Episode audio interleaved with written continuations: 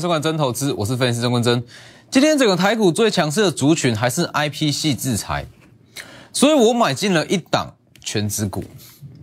我知道你会觉得说很奇怪，这个逻辑怎么会通？今天最强是 IP 系制裁，智远涨停，爱普换算成分割前的股价再创新高。好，系制裁这么强，为什么我去买全指股？这完全是不合逻辑。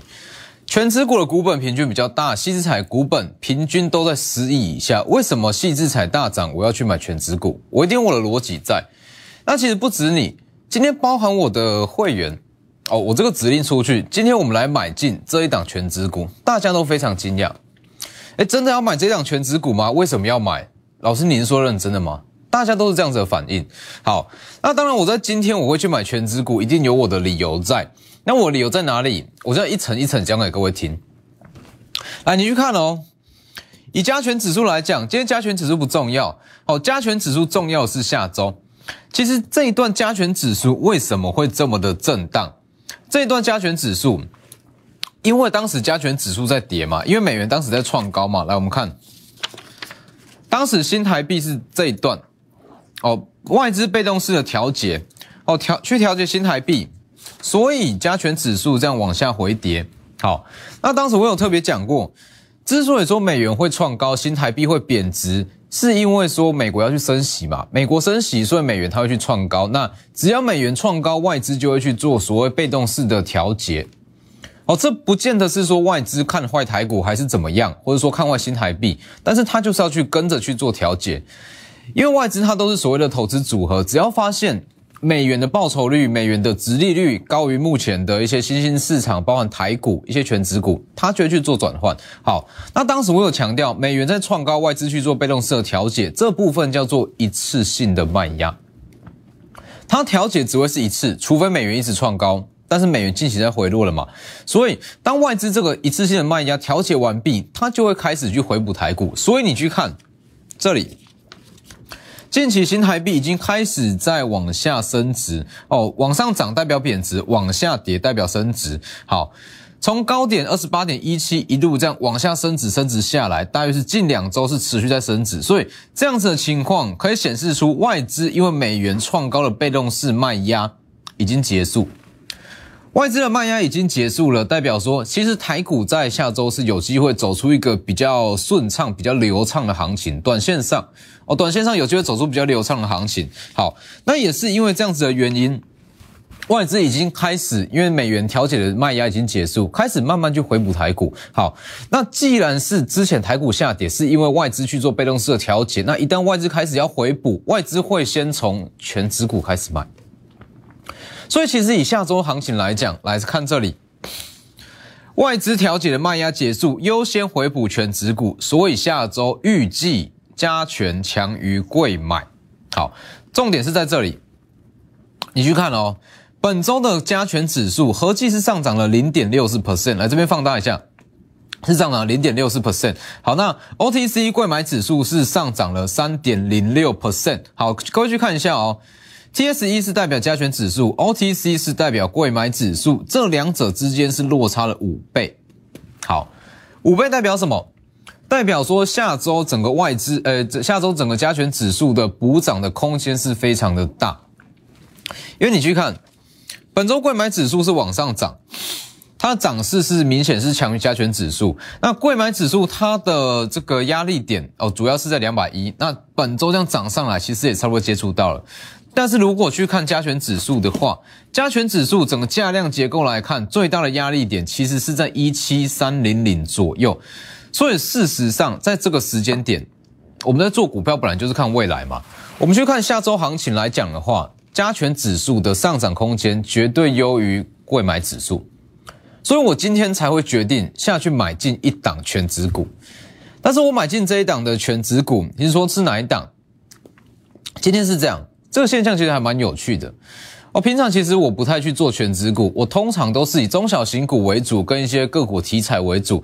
那今天每一位会员那发现到哦，接到这样子的讯息，接接到这样子的通知，说去买某某的全指股，大家的反应都一样，所有会员的反应都一样。老师真的要去买这一档吗？为什么要去买全指股？老师，你说这一档是我熟悉的这一档股票吗？大家都反应都一样，每个都很惊讶，但是我会去买，一定有我的道理在。所以下周结论有机会，因为外资一次性的卖压解住，有机会走出顺畅的行情，比较顺畅，不会说涨一天跌两天这样子的行情，流畅的行情有机会走出来。再来是加权指数是优于贵买指数。好，那我今天到底是买进哪一档全指股，会让我的会员这么的惊讶，说怎么会去买这一档？我相信各位观众朋友。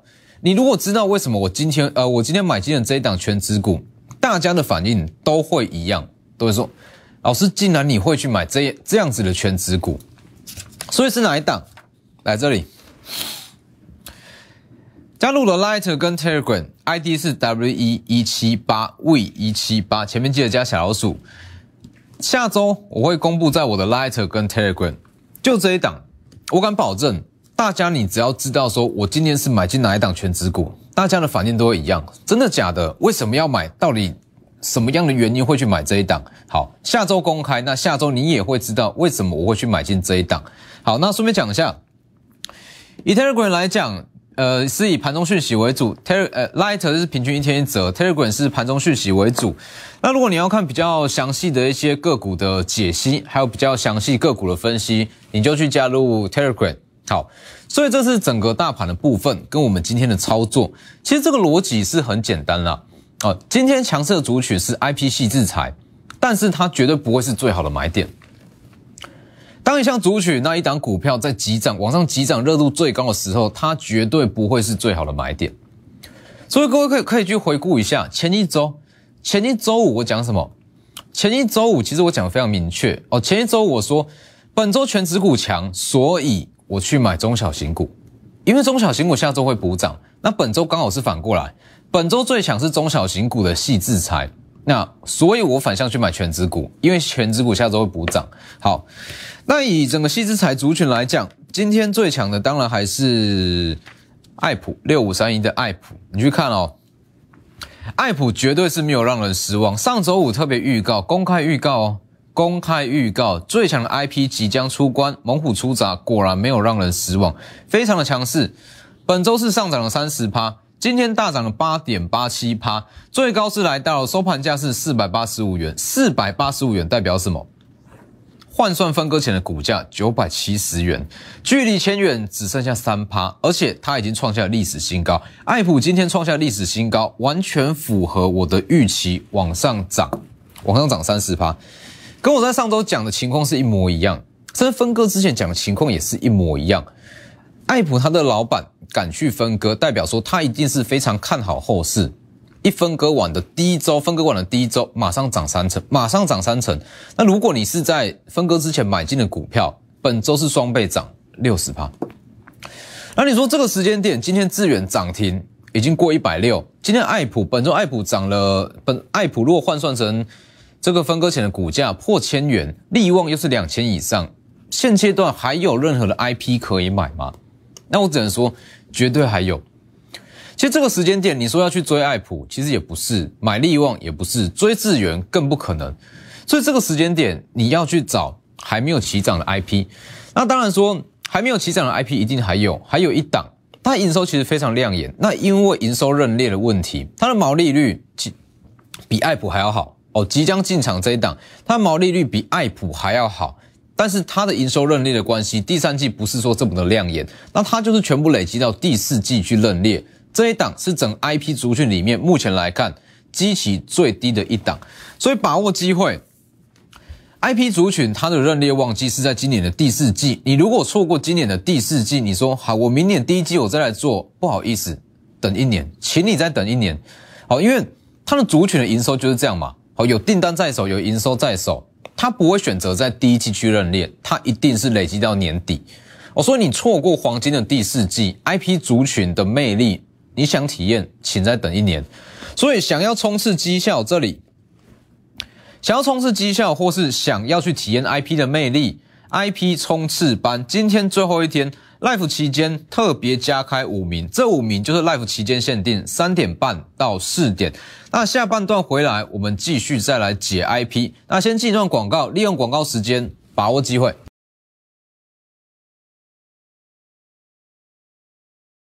那以整个 IP 族群来讲，其实就像我所讲的，它因为它股性的关系，它股本轻，那波动又比较大，代表说如果你操作的好，你的绩效的集聚跟天花板可以拉到非常非常的高，那也是你在年底拼绩效的首选。那第四季就是它的黄金认列期间，你说拖到第明年第一季我们再来做，明年第二季再来做，不好意思，当时人家的 IP 公司不会去跟你认列营收，所以你体验不出这种飙涨的快感。来这里，把握机会。四点前，明尔都有效，或者直接私讯我的 Lighter 跟 Telegram，ID 都是 W 一一七八 V 一七八都可以。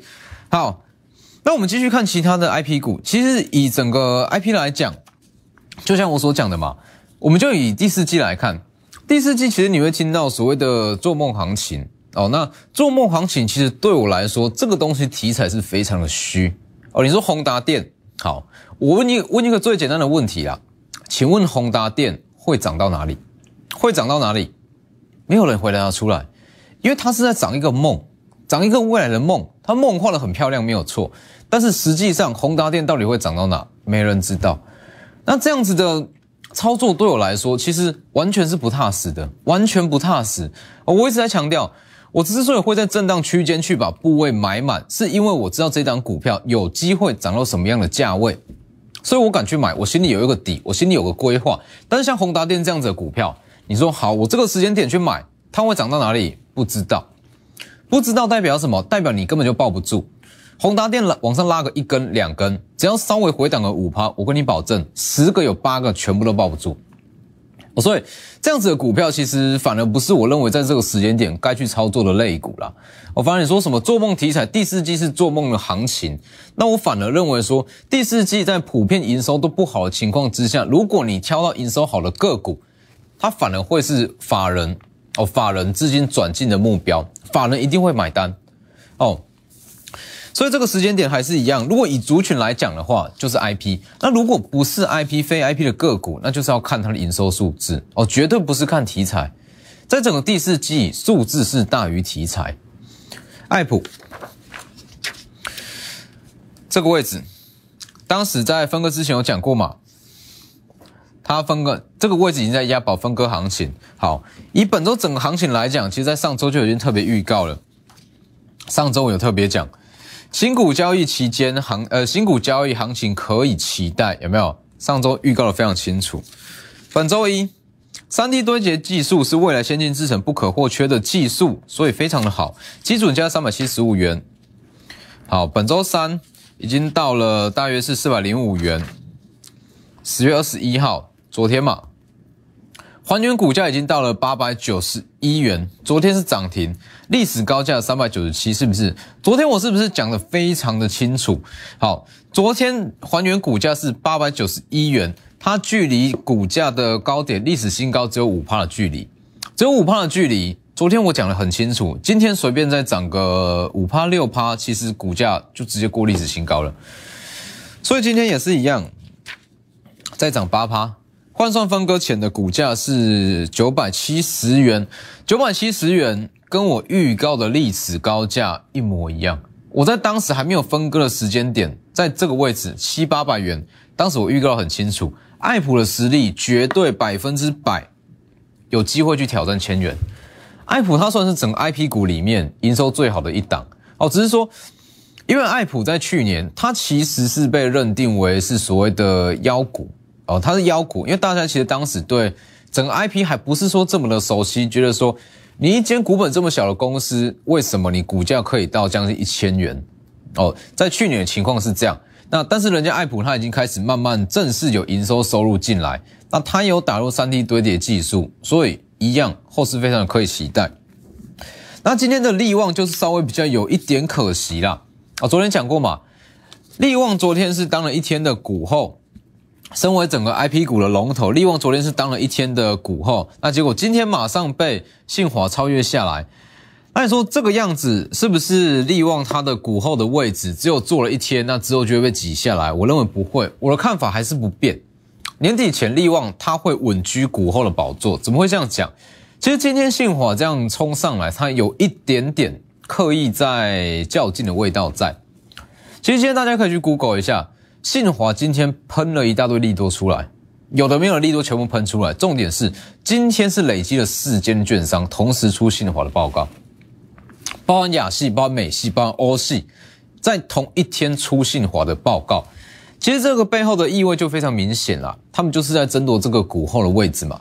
对，那但是以长线来讲，中长线来讲，我的看法还是不变，因为不管你说元宇宙也好，第三代半导体也好，啊，什么时候奇奇怪怪的题材都好，它最后都一定要有所谓的细制裁，一定要有人去帮他们设计啊，对不对？这个道理我讲个最白话的例子啊，好，你一档呃，你一间好再怎么天马行空的房子好了，哦，房子的设计图出来。好，那它一定是要需要设计师嘛？再怎么样，一间房子它一定需要设计师，细致才就是扮演设计师的角色。所以不管想法再怎么天马行空，那再怎么做梦，他最终回到现实面，他就是需要一位设计师，就是细致才。所以我的看法还是一样，年底前，利旺可以稳居台股的新股后，正式超越信华。好。那昨天也讲过嘛，它的背后的意义也代表说，整个 IP 族群在未来，其实在整个台股的产业地位会更加的不错。好，那今天当然还有像是智源，今天的智源是在涨停，那你去看哦，今天智源是来到了新高价。好，那以智源来讲，来这里九月二十八，九月二十八就讲过了。九月二十八，当时领先全市场，绝对是领先全市场。预告第三季的获利是激增三十趴以上。各位去回顾一下这个时间点，九月二十八，九月二十八的时间点代表什么？九月二十八的时间点代表说，九月份的营收根本还没公布。九月份的营收还没有公布，谁会知道致远在第三季的获利可以季增三成？是不是？但是就我一直在强调的嘛，做股票一定是要在营收还没有公布之前提早去买，看的是所谓的预估营收，不是已知的营收。所以当时就特别预告致远的第三期营收会激增三成，会激增三成，全年的 EPS 会到四元，四元其实代表说它的成长幅度是非常非常的大，两到三倍。今天的利多出来跟我讲的是一模一样。好，那继续看这个位置将往上拉。当时嘛，九月九月底预告往上拉，十月八号再往上涨一百三十元，十月十五号第三根涨停，十月十九号第四根涨停，十月二十号 EPS 二零零八年以来新高，全年四元，今天再涨停。九月底全市场最早预告第三季营收季增三十趴，整整五十趴，一百一到一六五。致远今天最大的利多就是说，它第三季营收季增三成嘛，全年的获利有机会是年成长三成左右。这个东西我不就在九月底全部都讲过，所以其实以今天的致远，你说能不能追，绝对不行啊！这个时间点致远，致远，好，我最早最早讲，但你说到这个时间点，那我客观的讲是不建议去追，真的不建议去追。致远，你说为什么它是整个 IP 族群中股价最低的一档？很简单。它有比较大的营收结构，是在所谓的量产制造。量产制造的营收结构，它没有办法跟其他的 IP 来比。像是利旺，它主要的营收是在权利金跟授权金。好，那致远最大的问题是说，它太依赖成熟制程，它太依赖成熟制程，也太依赖联电。这个时间点，这个时间点，它太依赖联电，所以代表什么？我一直在强调，成熟制程这个东西，它是所谓的过渡期，过渡期。哦，如果不是因为有疫情的关系，你不要觉得说成熟制成它的展望会有多好，会有多缺货，绝对不会。是因为疫情的关系，成熟制成才会这么的缺货，所以致远它短线上会这么的爆发，是因为它有跟上这波风潮，五十趴，五十趴。但是如果我们就是客观讲嘛，平心而论，论长线的这个发展性跟爆发力，致远算是 IP 族群里面最弱的一档，所以这个时间也不建议去追。哦不建议去追。那预计它可能在下周法说会后会稍微出现一些卖压。好，但是这不重要。从这个利旺看下来，那一直到爱普，一直到智源。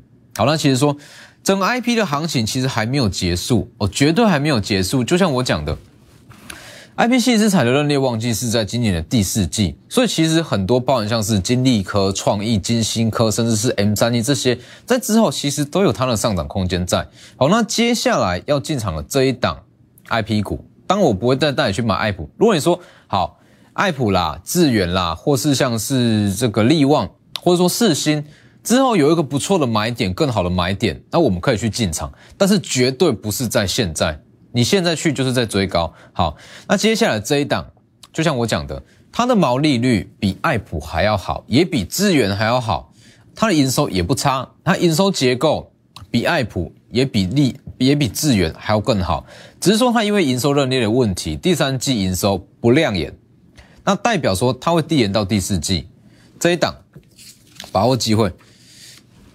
直接私信我的 Light 跟 Telegram ID 都是 W 一七八 V 一七八，前面记得加小老鼠。那当然有些人会说，哎，如果说好，因为呃整个 IP 股来讲，平均的股价都比较高，那有些投资人可能比较不喜欢，或是说比较不敢去买，那没有关系。除了说 IP 以外，那当然还有其他数字强的股票啊，包含像是三三零五的森茂，这也是啊，数字够强，一路这样往上拉，今天也是涨了大约是五到四趴左右。还有包含像是电动车的黑马股也是一样，今天涨幅也是不错。全年一片是连着两百趴，特斯拉充电枪、高弱充电系统，那这这一档也是，还有它的上涨空间在这里。所以如果不喜欢做 IP，那当然还有其他更多的股票可以去操作。所以其实大家这样看下来，你会发现到，就从前一周呢，我跟你说。全指股强，所以我们来去先买中小型股。那本周我跟你说，本周最强的是加呃贵买指数，贵买指数中最强的是 I P C 制裁，所以这个时间点我们去买全指股。你要反向去布局啊！哦，很多人会这样讲，哎，目前最强的是 I P C 制裁，所以我要去追强势股，我要去追智源，我要去追利旺，我要去追爱普。多数投资人都是这样操作。大家想法其实都一样，会说：“哎，我做一档强势股，那我赚个五到十趴，我就收手。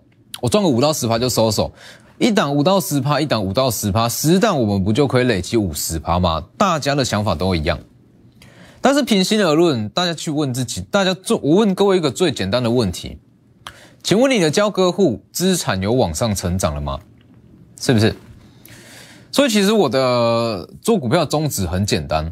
我们的目的是让资产往上成长，而不是股票的涨幅，所以我选择针对资金集中持股下去做布局，这样子才会让你的资金真正的去往上成长。还有最重要的是，在今天我买进了一档全指股，让我所有会员都非常惊讶的全指股。那我相信各位如果知道这一档是哪一档，也会有相同的反应。直接加入我的 Light 去看，预计下周就会发布。W 一七八 V 一七八 Lighter 跟 Telegram，还有持续进行中。立即拨打我们的专线零八零零六六八零八五零八零零六六八零八五摩尔证券投顾钟坤真分析师。本公司经主管机关核准之营业执照字号一零九金管投顾新字第零三零号。新贵股票登录条件较上市贵股票宽松，且无每日涨跌幅限制。投资人应审慎评估是否适合投资。本公司与所推介分析之个别有价证券无不当之财务利益关系。本节目资料仅供参考，投资人应独立判断、审慎评估并自负投资风险。